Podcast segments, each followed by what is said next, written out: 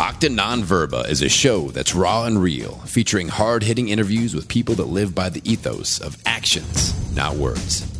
Marcus Aurelius Anderson is a TEDx speaker, best selling author, veteran, and leadership and mindset coach. With this show, you get to join Marcus as he goes inside the minds and experiences of the world's most successful warriors, leaders, entrepreneurs, and experts. With each episode, you're going to get the philosophies, concepts, tactics, and strategies these leaders use to turn adversity into victory. Live an extraordinary life based on actions, not words. Now, here's your host, Marcus Aurelius Anderson. In this episode of Octa Verba, we hear part two of my interview with Danny Vega, entrepreneur, coach, consultant, and podcast host of Fat Fueled Family and the Low Carb Hustle. In part one, Danny discussed why balance is not only a myth, but an unsustainable practice, as well as simple strategies that you can use to bring attention to your intention and eliminate decision fatigue. We also explored the domino effect that adversity can have on your family, why balance can keep you stuck, and how to cut down on decision fatigue. You can hear part one on episode 69 of Octa Non-Verba. And now part two of my interview with the fat fueled warrior, Danny Vega. The thing that really got me excited about it was Robert Orion Sikes, the keto savage, but he was saying how for him, it was about that mental performance. Mm, yeah. And I'm like you as a peak performance guy. I'm like, okay, well, tell me about this mental performance. He's like, you know how it feels when you're on caffeine? It's like you're on caffeine without being on caffeine. And then he's like, then when you have a cup of coffee behind that, I was all like, tell me more. And then this notion of I can eat all the steak I want, all the bacon I want. And for those of you that are poo pooing that, let me get to the other part of it. For me, everybody that knows my story, I have a lot of inflammation, a lot of injuries in my body. And then Robert was like, listen, this is important because it's not only going to help you perform better and be the entrepreneurial's like secret weapon mentally, but it's going to give you a better quality of life, just like you mentioned. And I was like, I'm in. And like you said, it's binary. Either you're completely committed or you were just making yourself unnecessarily miserable, stayed on it, got through three days. And I was like, wow, again, new person, woke up, felt like a million bucks. Nothing hurt, which is the first time in a long time wow. that nothing had hurt for me. And then understanding again, you were talking about having this incredible combination of, of true strength and genuine endurance. Uh, I think, you know, during the four by four by 48, I fasted. Yeah. That's so, that's so awesome. So I, I ate a keto brick before my 10 o'clock run that, that night, had nothing except for air, water. And I, I did have magnesium and just some electrolytes to make sure I was okay. And then had a keto brick. The first thing I had to eat before we went to Tejas de Brazil and had to smash some steak for sure. But for me, that was a big indication. And so and it was so crazy to me because I'm trying to raise money to stop human trafficking, right? But the thing that was getting everybody's attention was it's impossible for a human being to run for two days without food. I'm like, dude, I'm like, let's do it again next year so I could do it fasted with you. Cause I did it, you know, after like a week after I was just eating, you know, normal. But it's amazing that you can actually say either I'm going to do it with food or I'm going to do it without food. You know, that you have that option because I remember when I first decided that I wanted to try this out, I told my wife because we do everything together. You know, mm-hmm. we're very much when I like high carb, she was eating high carb begrudgingly every day with me. And she was like, wow. my fat's not high enough. This is terrible. and I'm like, why can't you just eat? I'm not going to lie. I love it because she's always with me doing whatever, whatever I want. But I said, this whole keto thing, I just want you to know from what I've read, and this was back then before I devoured 50, you know, I'm obsessive like you are. I was like, it really does seem like cheating is not an option. So I just want to let you know that. And she's like, wait, no cheat days? And it was because we were looking at it from our current point of view where you're miserable all week. And then cheat day starts on Friday or Saturday and it becomes cheat weekend. Mm-hmm. And at 10 o'clock at night on Sunday, you're so stuffed, but you're jamming more food in your mouth because you know it's going to be over for a week. And I'm like, I just think it's a bad idea. And, and we didn't know. I didn't know. She didn't know. But once we found out, it's like, oh, we just had this wrong. We just needed to let this thing do its thing just for a few days because it's like my wife always says, come for the weight loss, stay for everything else. Because everybody automatically comes in. They, they heard keto's a magic pill that's going to get them ripped. And then they're like, wait a second, my brain, my inflammation, my hunger, my satiety, my ability to keep my body weight without struggling and counting every calorie. I mean, I can go on forever with this stuff.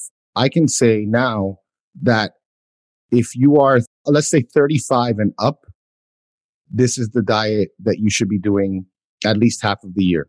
I don't care who you are. I mean, if you're a professional athlete, maybe, but the things that this diet helps become so important at 35 and up that it gets to a point where I'm like, okay, I'll give you the 15 to 25 year olds, you know, amazing athletes with, you know, no miles on them, you know? Right. But when you get, put me in a nice 1986 car with 300,000 miles on it and give me keto versus the other alternative, yeah. And I'm going to be just fine.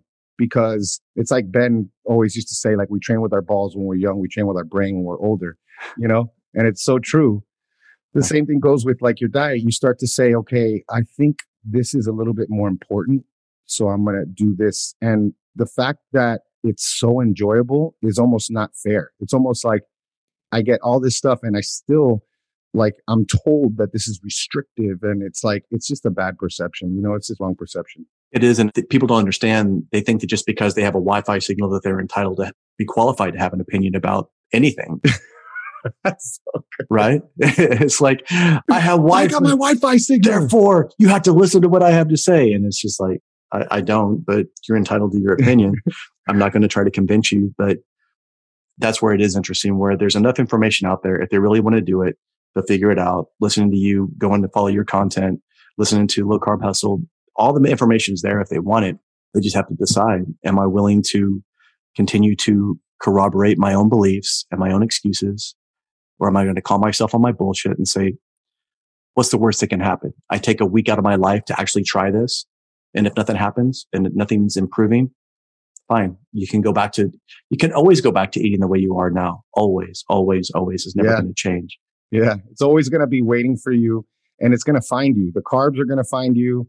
So if you want them, just wait just a few hours because the next time is, is going to be there, you know, but just sticking through that first couple of weeks and just now knowing what we know now, like making sure that your electrolytes are up and that you're getting lots of water and that another one that I don't like people doing right away is restricting their calories right away. Yeah. You know, don't switch to keto and restrict your calories. I actually was down to like, I remember right around 2200 calories, which for me is like very, very, very low. Yeah. And that was right before I switched to keto. And that was where I was to get where I got as I was really lean. It took over a period of four weeks, I increased my calories by like 800 just to stop the hemorrhaging. Because I kept losing weight and I kept drawing yep. out more and I kept getting leaner and, and it was cool. But I was like, okay, but I'm ready to get out of this. I'm ready to. And so I'm like, and now I'm eating. I remember it was like from 2200 to like right around 3000 over a month. And it kept going up. You know, I remember like for the first time in years, I was eating baseline 3700 calories forever. And when I'm not tracking, I'm right around 3,500. That's a lot of calories. You know, like, I mean, it's a good, healthy amount. I'm not going to say it's a lot. It could be better. It could be more. But, you know, there's people that are going around eating 1,700 calories, men. Yeah. And, you know, they're like, they, they, they don't know. So they're like, this is what I need. And they don't know that they don't understand, you know, metabolism as much. They don't understand that adding muscle, the importance of that. Yeah. They don't understand like the importance of eating enough calories just for your ghrelin and your leptin and your metabolism alone. And that's important. And so it's interesting because I'm getting people into this app now that we're started. And a lot of people is like, this is a lot more than I eat now. And so what I'm telling them is like, look, my goal for you is to stick to this plan as much as possible but be realistic with yourself. And if you are full, put it aside. Mm-hmm. But if you get hungry again, bring that plate back. Don't you be going off my plan and adding someone something else. It's kind of like what my kid tells me. It's like I'm not hungry for that anymore. I'm hungry for cake now. you're full here, you're full of steak, and then you want cake now. You know, like all of a sudden you get an extra stomach. and it's like it's the same thing with this. I'm like, look, I don't care if you eat the whole plan. I want you to, and I want to work towards you eating that plan because we're going to give ourselves more leeway over time. But if you don't finish it, at the very least, put it aside and eat that later. Don't go off your plan and say, I'm hungry again. It's like you didn't eat your plan. You just went off. It's like the same thing as focusing on neurological overload sets and intricate like intermittent fasting things and and protein macro percentages and it's like wait how many hours a night are you sleeping and how many you know are, you, are you getting outside are you walking that's more important than this right now focus on the big bucket items because if you get those you can just do those for the rest of your life and unless you want to be sub 10% body fat you're going to be lean you're going to be performing well but we want to do because we see that psychological thing that tells us, well, maybe this will get me there faster. That's it. And it's like, well, maybe I don't have to do this. But it's like the thing, it's like the balance thing, you know, it's like, but that's so much heavier. You got to do that first, you know? it is. And it's, it's just like anything. We always want the shortcut, but people don't understand that consistency, discipline is the shortcut. Basically, there's two ways to do anything correctly and again. that's so true. That is the shortcut. Yeah. There's a saying in Spanish that's eh, la vagancia trabaja doble. It means like laziness makes you work twice as hard. That's exactly it. So all this time that we spend buying these sexy exotic things, this thing that's not going to help us. What is it? Everybody has like a $500 car, but they have a $5,000 speaker system that they put in it. yeah. Right. It's like I, they're kind of putting the cart before the horse. So understanding what's the priority, as you said, is the key to a lot of that stuff. I just had a uh, Jay Ferruggia on. Oh, that's my buddy. He just had me on last week to talk about the book. Yeah, I'm going to be in Florida in a couple of weeks, do his show down there. So it'll be awesome. Oh, I, dude. Well, because of you, I met him in that at that pod fest or it was a pod. Yeah, you told me when you did it. It wasn't uh, Summer Strong or was it? It was it was something like that. It was uh, in California. It was I think it was San Francisco or San Diego, but like he and I were the only two people there that actually there were like a handful of us, he and I, Adam, Jeremy, that actually looked like we worked out and we're actually trying to do something outside of sell somebody a podcast. And it was just like, yeah, I don't know if we fit in here, but then we're all at the gym later on talking about everything. Yeah. And then when I spoke at Tony Blower's event in Orlando earlier this year, he was in there. So it was like getting to have dinner with him. And again, we go back to what is it? It's about efficiency. It's about this is what works. It's about compound movements done efficiently. It's about making sure that you're not overblowing everything. And it's like, it brings us back to what really has been working for, for literally centuries for us as humans. But instead of trying to complicate it, th- that's what everything is about. It seems like everybody wants to make something more intricate, put their spin on it, give you their version of it. But in the end, execution is most important. And whenever we have complexity, it's the enemy of execution, especially in the face of adversity. Yeah. And Jay, I don't know anybody who's been as consistent as he's been. Jay, we met in 2000. Wow. 2000 or 2001 latest. The first time we met, we went to a Snoop concert. He was coaching my buddy. He had me over back when he had a brick and mortar in Jersey. And like Jay used to just give me programs, you know? And I remember looking at them and I remember being so impressed by, I guess me back then, I was in grad school. I was learning about concepts and I was like, mm learning about all these things. And I remember not only Jay, but other people telling me like, stop focusing so much on the type of program or the philosophy, because if you focus on that, you're going to be arguing with people all the time. Just sit back and look at how these football guys work because they were high intensity guys. And I was like, ah, no, I'm not, you know, it's not scientific, you know? And like his programs, I would look at it and I'm like, okay, four exercises, four sets each. 16 total sets. That's it. Yeah, that's it. And it was like, it's always compound lifts, unilateral work, the same thing over and over and over and over. And, and what does that win you? Well, everybody who passes by Jay stops and pays him homage because of how consistent he's been and because of the results. And now I'm just like, man, I got to do that. That's what, I mean, I've always been kind of simple in that, but because of how ravenous I am uh, reading stuff, like I have to be mindful of just being like, okay, I know I probably want to start this with everybody now, this new thing that I found, but it's probably not for everybody. You know, maybe I should try it with this person because of this reason. But yeah, it's, it's just simplicity, man. It's just simplicity in everything is just, uh, people don't understand it. And, you know, because of everything, like the, the phone, we're not even happy doing one thing anymore. The average kid, not my kid, but the average kid is watching TV and on their phone or watching TV and on their Game Boy or whatever it is.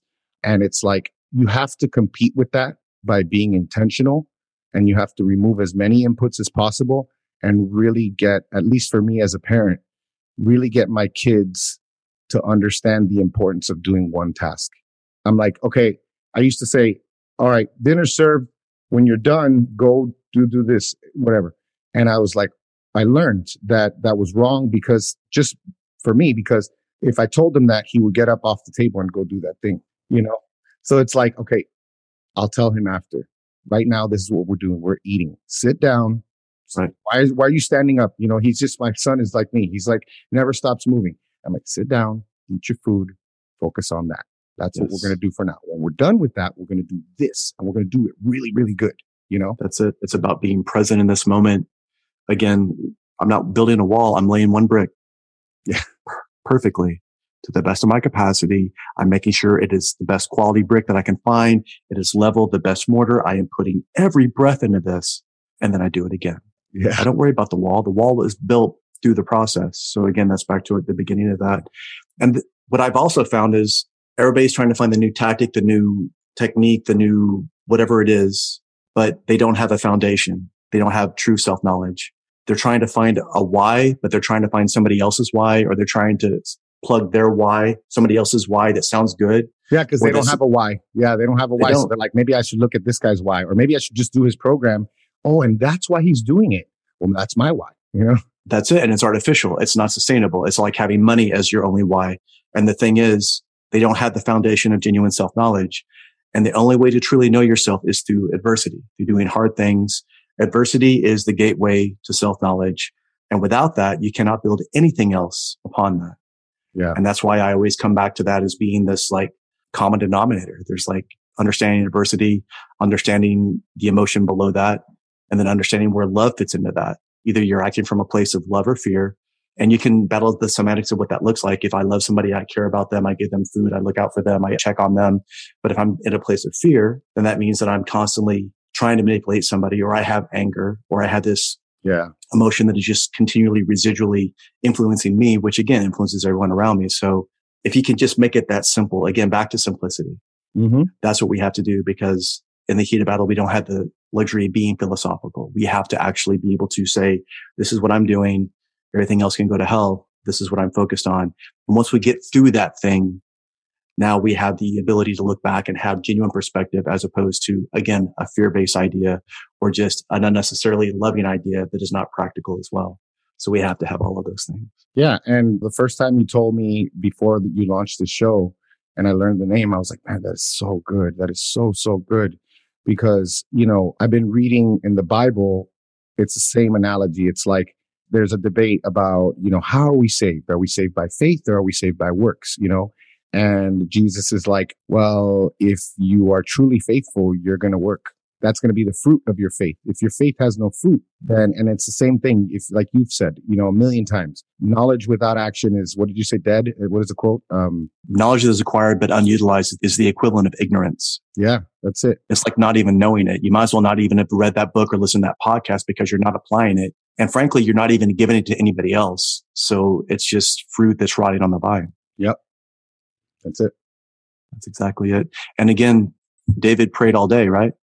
But he eventually picked up a sling. He eventually picked up a stone. He went out and did some stuff. Yeah. That's the only way you can defeat Goliath. You can't sit here and just hope that it's going to happen. There has to be a lot more to it than that. So I know that you do hard things. I know that you do hard things continually. I know for a man to be a hundred, he has to sweat every day. Having said that, can you tell us about an adversity that you faced that at the time you didn't feel like you were going to be able to get through it? Like it was your lowest point. But once you got through it, you were able to look back on it and see this is what I gleaned from that. This is the knowledge. This is the wisdom. This is the gift in this adversity. What would that be for you? Well, most recently I just went through it, but I feel like it's so close that I'm like, ah, you know what? I just, I'm going to wait to talk about this one, but I'm definitely going to talk about it. So I'm just going to default back to what it was before this year because this year has been tough. But when you find out that your youngest gets hit by a truck and run over, you know? Yeah. And, you know, you arrive at the hospital, you see that his head is all bloody, his eyes are rolling in the back of his head. You don't even know if his skull's cracked open, his brain is exposed. You don't know any of those things. And his ear was torn off, literally torn off. And, you know, I literally, I walked into the emergency room and I lost it. I went outside. I lost it, just like lost my crap. And then it took me literally 30 seconds. I got back together, went right inside and started praying. And that was hard, man. You know, it was so hard because I didn't know if I was going to lose my son. I didn't know if I was going to, if he was going to have brain damage. I didn't know what was going to happen. But what it led to was I had already been saving since July of the year before to quit my job. And I realized in the last couple of months that I was starting to get to that point where I'm like, maybe a little bit longer, maybe a little bit longer. Maybe, you know, those excuses of like yes. not wanting to finally leave the reservation and go on your vision mm-hmm. quest. Oh, yeah. And then this happened. And right before this happened, my manager had gotten fired and I loved my manager. He was at the time he was fired, top manager in the country, top performer in the country, had never done anything against compliance, was just an overall great dude, you know? The year before, only two managers from the whole company went to our president's club trip to Turks and Caicos, and he was one of them. Wow.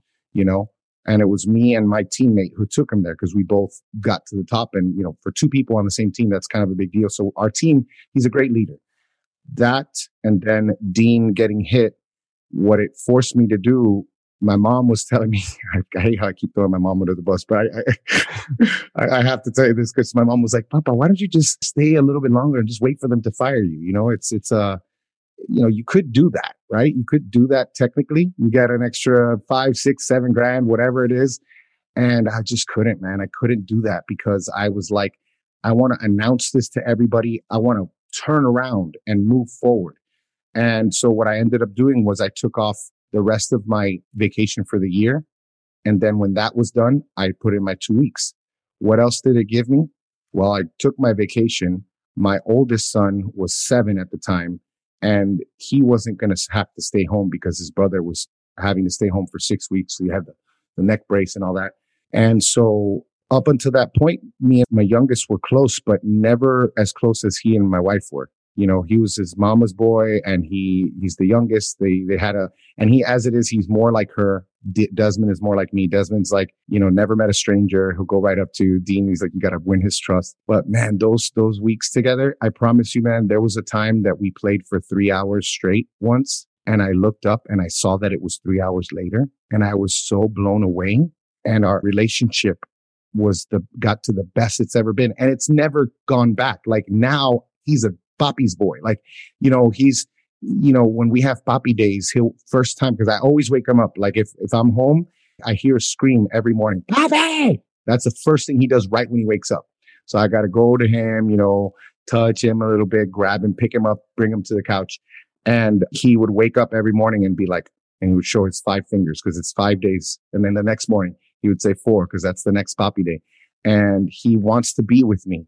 He wants to be like me. He wants to, he's like, Papi, buy me those shoes so I could match you. You know, like I would have never, you know, it was the worst day of our lives, man. It was, and then the hospital, he has sensory processing disorder and all 500 people touching him at all times. It was the worst for him, ah. but he got stronger too. It was like exposure therapy, you know? And, you know, the part of it was kind of sad because like by the third day they had broken him and he was the most compliant patient ever, which he never was before that. And it was kind of sad to see how they broke him. But he got to that point where he was like, I don't want to be here anymore. If I do what they tell me, I'm going to get to leave. so, it. Play the game. Yeah. So, I mean, so many benefits that I would have never known. And thank God I got to see the best side of people around the world who were praying for us. Real good foods sent us real good pizza. You know, I had a bunch of sponsors send us stuff and I was like, I don't need food. And I was like, I realized, yes, I do. I don't have time to cook. I'm like, you know, we got so much stuff going on. Thank you. You know, thank you so much. Allie Miller sent us a bunch of stuff for Dean because they knew that he had to be on antibiotics and she was, she's like, let's restore his gut. She gave him probiotics and all this stuff. So it was just, um, it was hard, man. But, uh, you know, even if something else would have happened, it was such a defining moment for me that I grew so much. And we never, when it's happening, we never want it. We go kicking and screaming every time. But it's like, man, every single time feel like I think it was Jocko that first said this, and I was like, you know what? He's right. There's not one thing in this world that I could look at, not one experience that I can say there's zero good of that came from that. There's always going to be something.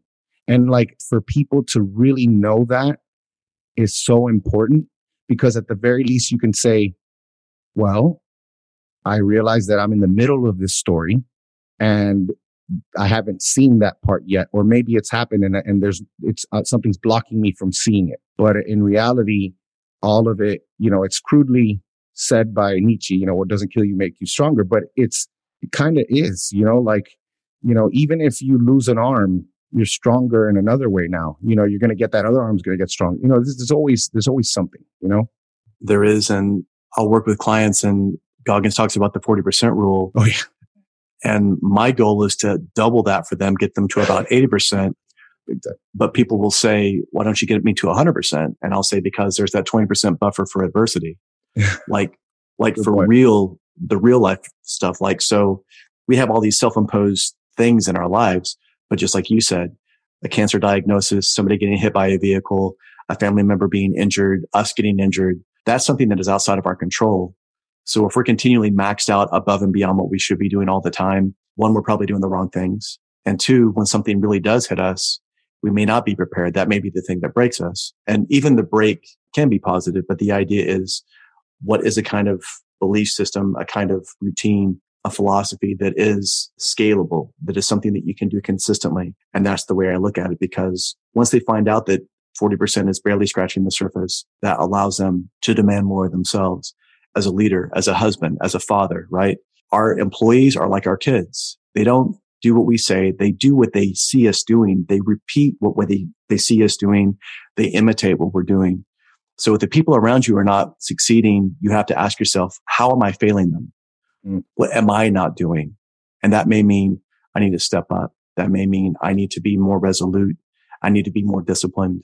If not for me, then again, for these other people. So that's how, again, those, that accountability, that knowledge that there's gravity in everything that we do, that everything that we do has a repercussion, even if we don't see it. And whether you call it karma, whether you call it faith, it's there. Mm-hmm. And whether it be a client, whether it be a customer, whether it be a product, it's all in there even if we can't put our finger on it. So with that understanding, that allows us to go through everything, even before we begin a workout or even before we begin a session. If I come to it with this mindset of, well, I'm going to go in there and do the best I can. That's very different than if I sit there and breathe and say, what I'm about to do is important. What I'm about to do is going to change the lives of either myself or somebody else. And if I go on with that intention and I have that, and now I do the best that I can, there's a lot more that we can get done in the process, right? what you're telling me seems to me it's like it's the ultimate honesty with yourself. You know, if you had some sort of watcher you that was always on guard in your mind yeah. and just be like, no, you're not. You're so full of shit. You're going to try your best. What do you mean? What do you even mean? You're going to try your best. To me, saying you're going to try your best is telling me, because I know myself, that you're going to wait until you hit that point and you're going to quit when you hit that point. Right. And you're the one who's always like, that point is where things start. You know, that's what you've always said. That's exactly it. Yeah. And so it's like, okay, being honest with myself means that I'm actually going to say, this is what I'm doing today. And this, like, it just, it's taking the extra time, really just define what it is that you're going to do. But I just love the way you do this. Obviously, I'm sure it's a challenge to get them to value this. But I think if you can put it in the right words for them to say, for you to tell them everything is important because it not only affects you, but it could affect someone around you. That's it. Maybe just knowing their situation, knowing that you told me you're having issues with your wife. What is this going to do? You know, it's not just about you. And I mean, gosh, the best whys always involve being able to serve others because like when I went to AA, it was like, I really thought, I didn't think this because I knew that my life was pretty privileged, even though we, we were bankrupt. We didn't have, we had one bathroom, you know, we were, we grew up, we didn't have, we ate the same thing over and over. We didn't eat out. We, we didn't have a lot of money, but you go these places and you're going to hear 5 million stories that are worse. And even with those stories, I remember being like, man, see, that would give me a reason to complain. But even then, you learn after a minute or two that like from just doing the steps is like, whenever you feel all up in your ego, and all of us have ego issues, addicts are just fortunate enough to have an ego issue in an area that leads to bad consequences that are public and that can be financially and health wise devastating. But we could say the same thing about computers, porn, all those things. Absolutely. And all these people are walking around in the world addicts. But they always told us whenever you feel like you're getting all up in your ego, go serve, you know? And you notice that like the person who, why is it that so many of the most successful people, when you, when you see them at conferences and someone's congratulating them, they never take credit. They're always lifting the people around them up because they are genuinely in it for another reason. Because if you make that million, hundred million, what the hell else is left to do? That's it. It's no longer about money. So what are you going to do now? Why don't you do it from the beginning? Because check it out. How cool is this? When you do it that way, you're going to make more money. Like for me, I remember I told you earlier this year, it's, it's been a rough year and, and financially the business, I'll go ahead and say that the business was not doing well. I considered working for the man again. I even, I even prayed about it. I interviewed, bro. I interviewed wow. and I, and I went over and I said, God, just make sure that I, I know one way or another clearly if this is the right way to go. Cause I've kind of seen this. I kind of, I can do this, you know, you know, just starting to like politic with myself and right and Ra- rationalize. rationalize, dude. I love when you said that, man. It's so good. And like, I remember getting there and it was in Clearwater. And obviously I hadn't put two and two together yet. And I find out halfway through the interview that they're like a, a Scientology company. And I'm not judging people who are Scientologists, but I know as an organization, they're brutal. Legally, they destroy you. Like you have to sign all types of non-competes and all this stuff. But on top of that, I know people who've worked for them because I live in Tampa and people work in Clearwater. They own 60% of the stuff, how terrible it was for them. But all these, this time, I remember that going through a period there where I was just like kind of up in the air and, and not knowing what to do. And I think that one story took me off, but I was basically trying to remind me where we were right before I started this little tirade. we were, we were talking about how initially there was a point earlier this year when you were having some trouble and that made you consider maybe going back and working for somebody else. Yeah. You were talking about how when you were in AA, you heard other people's stories and how that if your story was yeah. that bad, you would have a compelling why from that. Yeah. The main thing is that when you actively say, I'm going to do this for to build other people and, and I'm going to do this to help other people, you're going to do so much better. You're going to be so much more successful, right? And I brought that up because number one, if you have people working for you, they can see genuine care and concern for them and knowing, not being transactional about it, knowing that this is the best thing that I could do for this person and not because it's going to give me a big return. Mm-hmm. When I started doing that with my money, I remember I, I, had been praying about giving 10%. You know, just I had never done it consistently. I always did it when I had the time. And I remember earlier this year, there were times where I was like, I would pay all my bills and I'm like, I got no money, you know, like I'm not, I've got money left to give you, God. And ever since I started, as soon as something comes in, I'm literally checking my bank account every day. Like if I make 500 bucks here, I'm sending 50 bucks to wherever I'm donating at the minute. And this month I've given hundreds and hundreds of dollars this month. I'm really excited about that. And it's like, how funny is it? Same as the analogies is that it's the same as that guy who from the beginning focused on building up others and on helping others because he knew it would have a bigger impact. It would change more lives. That's why he did well. You know, it's amazing how, you know, obviously I think it's God. I think it's, you know, when we're working in our purpose and the reason God put us here, you know, we do better.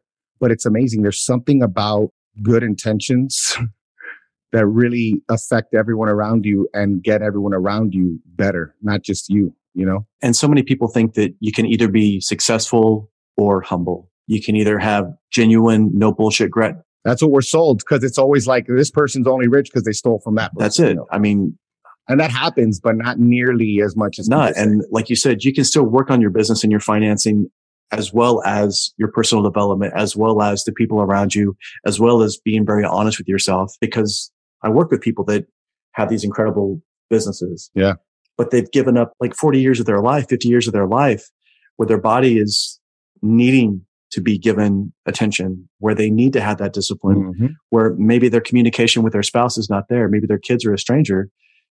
What did you win? You didn't win anything. You, you had this capacity, but now you are in a very comfortable place and miserable. right? Yeah. As opposed to doing these other things. So we can have genuine gratitude and still be honest with ourselves and saying, I'm not pushing hard enough. And everybody seems to think that it's binary. But even with what we're talking about, you and I have known each other for some time. I'm looking very much now into that Tim Ferriss idea of the only people I talk to, the only people I do business with, the only people whose shows that I'm on are people that I know, love, and trust, people that I want to know for the rest of my life, people that if I say, Hey, I had Danny Vega on, I think he's incredible at this. You should do his program or follow him or, or learn from him. I can say that without any kind of compunction. I don't have to worry about, eh, I don't know, maybe he's, gonna, maybe he's doing some shady stuff I don't know about, or I've heard that he did this, or I heard that this happened at a conference. That's it's like, so true, man. And in this arena in which we live, there is quite a bit of that. So being very honest, being very no nonsense uh, to ourselves allows us to be much more objective about the people that we're around. So I think that's key. Listen, I know that we've been on for a while. I just want to ask you one more question before we go. And uh, I'll have to have, have you on again because we could talk for hours. Danny Vega, if you woke up tomorrow paralyzed from the neck down, what do you wish you would have accomplished with your life? Is it a regret or is it something that I, I wish that I would have done by before I get to that point? Yes. Okay. I'm gonna go with the second one because I, I don't really don't have any regrets. And like I've had this last year, I got away from what really made me successful. And it was because of fear. You know, it was like, well, maybe this will work. So I got to do this and a little bit of this too, and a little bit of that. And then I was like, wait, what am I doing? This is, I'm, I'm spreading myself all these places. But I will say, I guess if I were to be paralyzed, the neck down, I would want to know that I did everything that I could to prepare my voice. You know, like everything that needed physical attention because I know it's gonna it's gonna be a long road. So in mine, it might take a while. So for me, it's the same reason why I'm afraid of crashing a plane when I fly. It's because I'm not going to be there for my boys. You know, like I just, it breaks my heart to think that I would be gone before they were 18. So, you know, anything having to do with just making sure that my boys are taken care of and my boys are, because I, I get hard on myself and I get hard on them, but it's from a good place. And maybe certain times it's been from fear, but a lot of the time it's because it's not fear. It's a sense of urgency. Like, how do I tell you this? Because you have no way to compare this to, but your life is easy and it's going to get much harder. And so if you're not doing this now, the stakes are going to be much higher. So if you can't handle your brother getting under your skin, I promise you it's going to be much, much worse. And if you're not prepared for that, you are going to suffer greatly in life. And I don't want that for you. You know, that's my biggest thing. Like, you know, both of them, I have specific concerns with the oldest. He's such a good kid that I need to definitely make sure that this is not from fear because I, I I've talked about this with my wife. Like sometimes I've acted out of fear because he's different than me. And I'm like, how am I going to get him to this place? Well, maybe it doesn't look the same as it does for me, you know? But at the same time, I know that there are things that have to be done before he's a man, before I could tell him he's a man and for him to believe me. Because I could tell him you're a man now. And if he hasn't done it, and if I don't believe it, he's not going to believe it, even if he thinks he does. I would say that, yeah, making sure the boys are are set up and that they got all the tools they need to just handle anything that comes at them. It's so true. I mean, giving him that at the very beginning, the way that we conduct ourselves in the face of adversity is an indication of how we will do everything else in our life. So if he can handle his brother, if he can deal with this person that's being a pain in the ass, if he can see through the lies, it's amazing how hollow a lie looks when we know truth. Right? That's how it should be. That's how they see it. It's easy for them to see. They were never indoctrinated either one way or the other because as I've said before, it's wrong to do that. But at the same time, just for me saying, okay, this is what they say. And this is just the difference. I happen to believe this one. What do you think? Well, Papi, it's obvious. It's so obvious, you know, like they don't even, you know. I mean, you're doing something right. Danny Vega, thank you so much for being on, my friend. Tell us again, where can we learn more about you? The website, IG, tell us all the things. Thanks, brother. Yeah, IG is the biggest where I'm the most active. It's dannyvega.ms and fatfuel.family will pretty much take you anywhere you need to go to. We got the podcast there. There's the store. I took most off the store, just the consults and bundles for the app.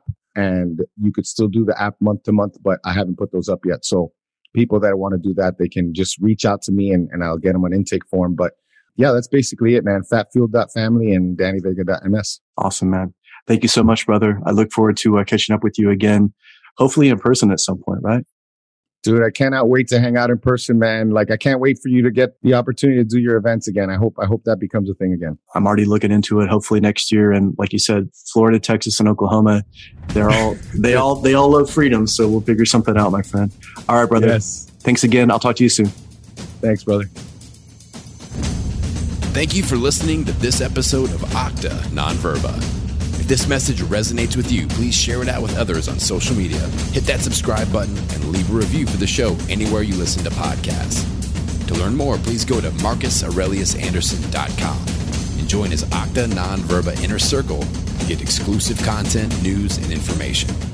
Until next time, remember, talk is cheap. Live your life based on actions, not words.